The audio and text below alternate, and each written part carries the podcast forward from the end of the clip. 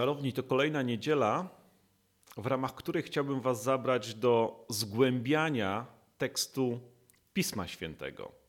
Dzisiaj kolejne słowa, które pewnie większość z nas doskonale zna. Nim zanim przejdziemy do tej jednej frazy, której będę chciał poświęcić kilka uwag, to ważny jest kontekst, w jakim owe słowa padają.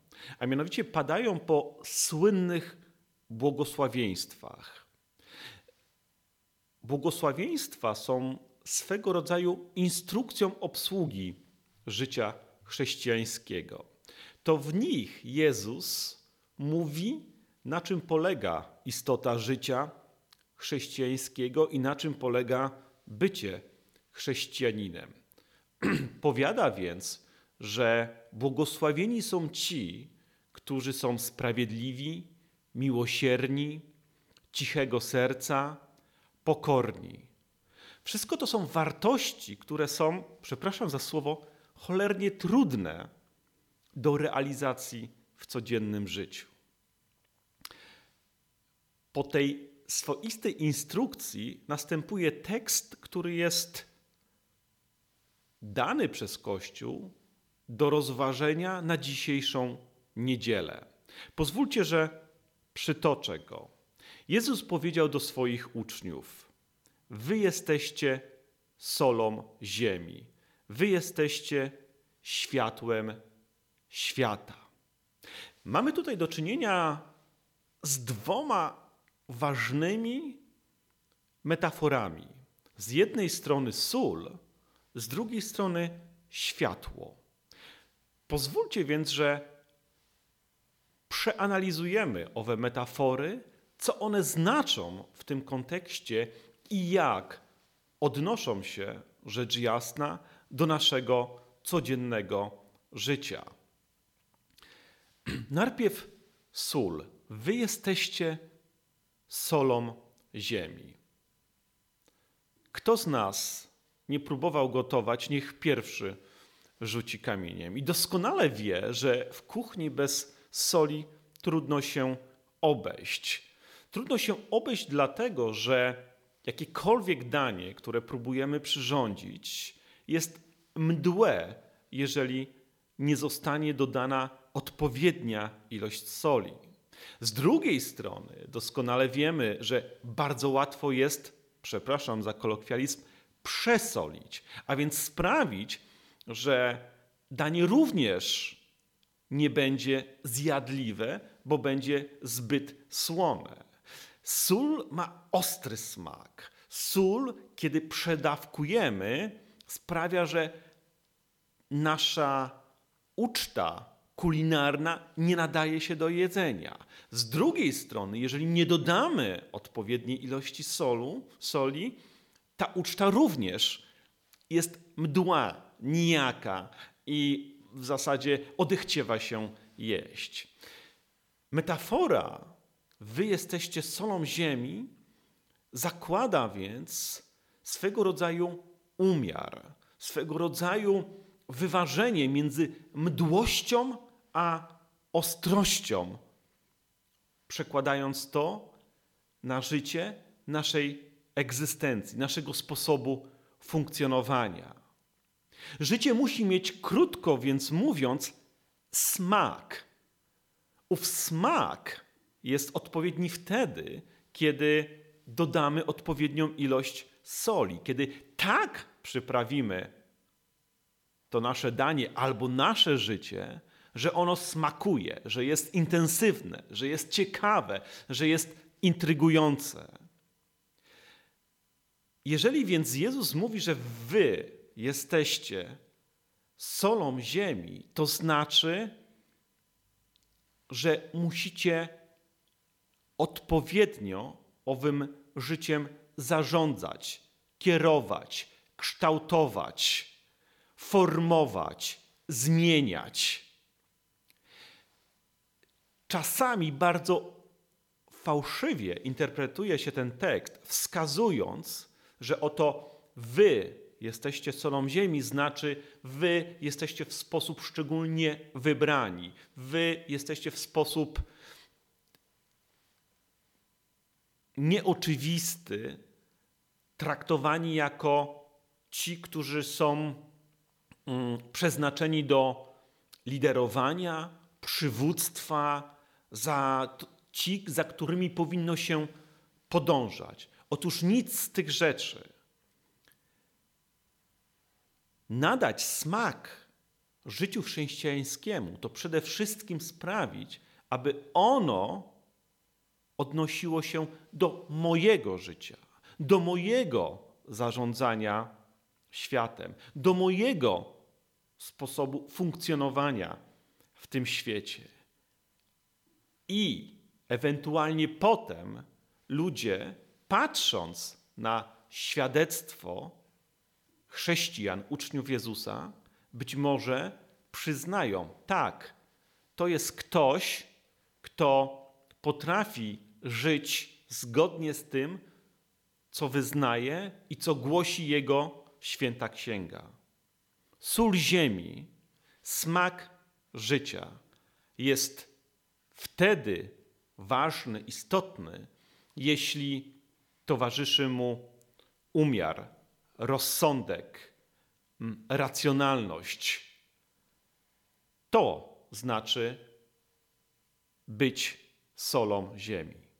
A teraz druga metafora, równie istotna, a mianowicie metafora światła, kiedy Jezus mówi: Wy jesteście światłem świata. Znowu, niepodobna poruszać się w ciemności, niepodobna wejść do pokoju i próbować przestawiać na przykład meble albo znaleźć notatkę, zeszyt, e, smartfona, pieniądze, e, które gdzieś zostawiliśmy, jeżeli nie włączymy światła. Dopiero potem widzimy rzeczywistość taką, jaką ona jest. Światło rozświetla rzeczywistość, sprawia, że mroki ustępują. Dlatego ta metafora jest tak ważna także w naszym życiu. Być Światłem znaczy postępować zgodnie z przywołanymi na początku błogosławieństwami. Być światłem świata znaczy promieniować dobrocią, skromnością, sprawiedliwością, miłosierdziem, a więc żyć zgodnie z instrukcją obsługi życia chrześcijańskiego. Zapytacie, ale jak to się robi? E, czy możemy podać konkretny przykład osób, które są światłem świata? Opowiem historię o, pewnie Was nie zdziwię, moim mistrzu, księdzu Tischnerze. Otóż spotkanie z nim przypominało tego typu mm, rozświetlanie rzeczywistości. Kiedy przychodził na wykład, kiedy przychodził na seminarium, my, jego uczniowie, chcieliśmy być w jego orbicie, karmić się jego, by użyć tej metafory, światłem, słowami, gestem.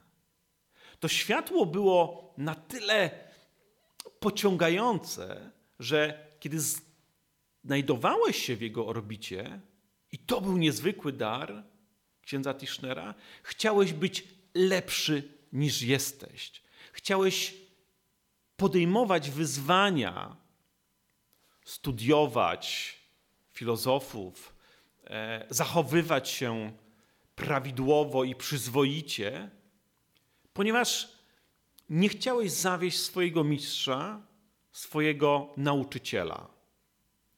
Któż z nas w swoim życiu nie spotkał takich ludzi, od których promieniuje czy promieniowało światło.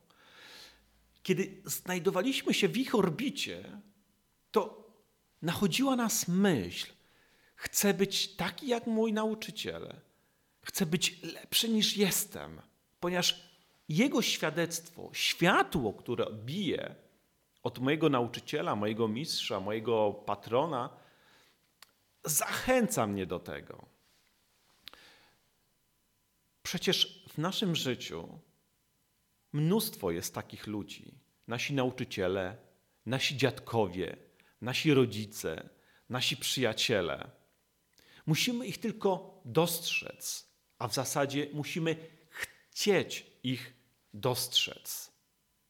Wtedy chcemy być lepsi niż jesteśmy. Wtedy uznajemy, że jesteśmy w orbicie kogoś, kogo światło rozświetla mroki naszego życia, ponieważ on pokazuje, jak żyć zgodnie z ową instrukcją obsługi, która kryje się w ośmiu błogosławieństwach. Być solą ziemi, być światłem świata. Jasne, to nie jest proste zadanie, to nie jest łatwe zadanie. I trzeba to kolejne słowo kluczowe dla dzisiejszego tekstu dużo odwagi, determinacji i konsekwencji, aby realizować ową instrukcję obsługi życia chrześcijańskiego kryjącą się w ośmiu błogosławieństwach.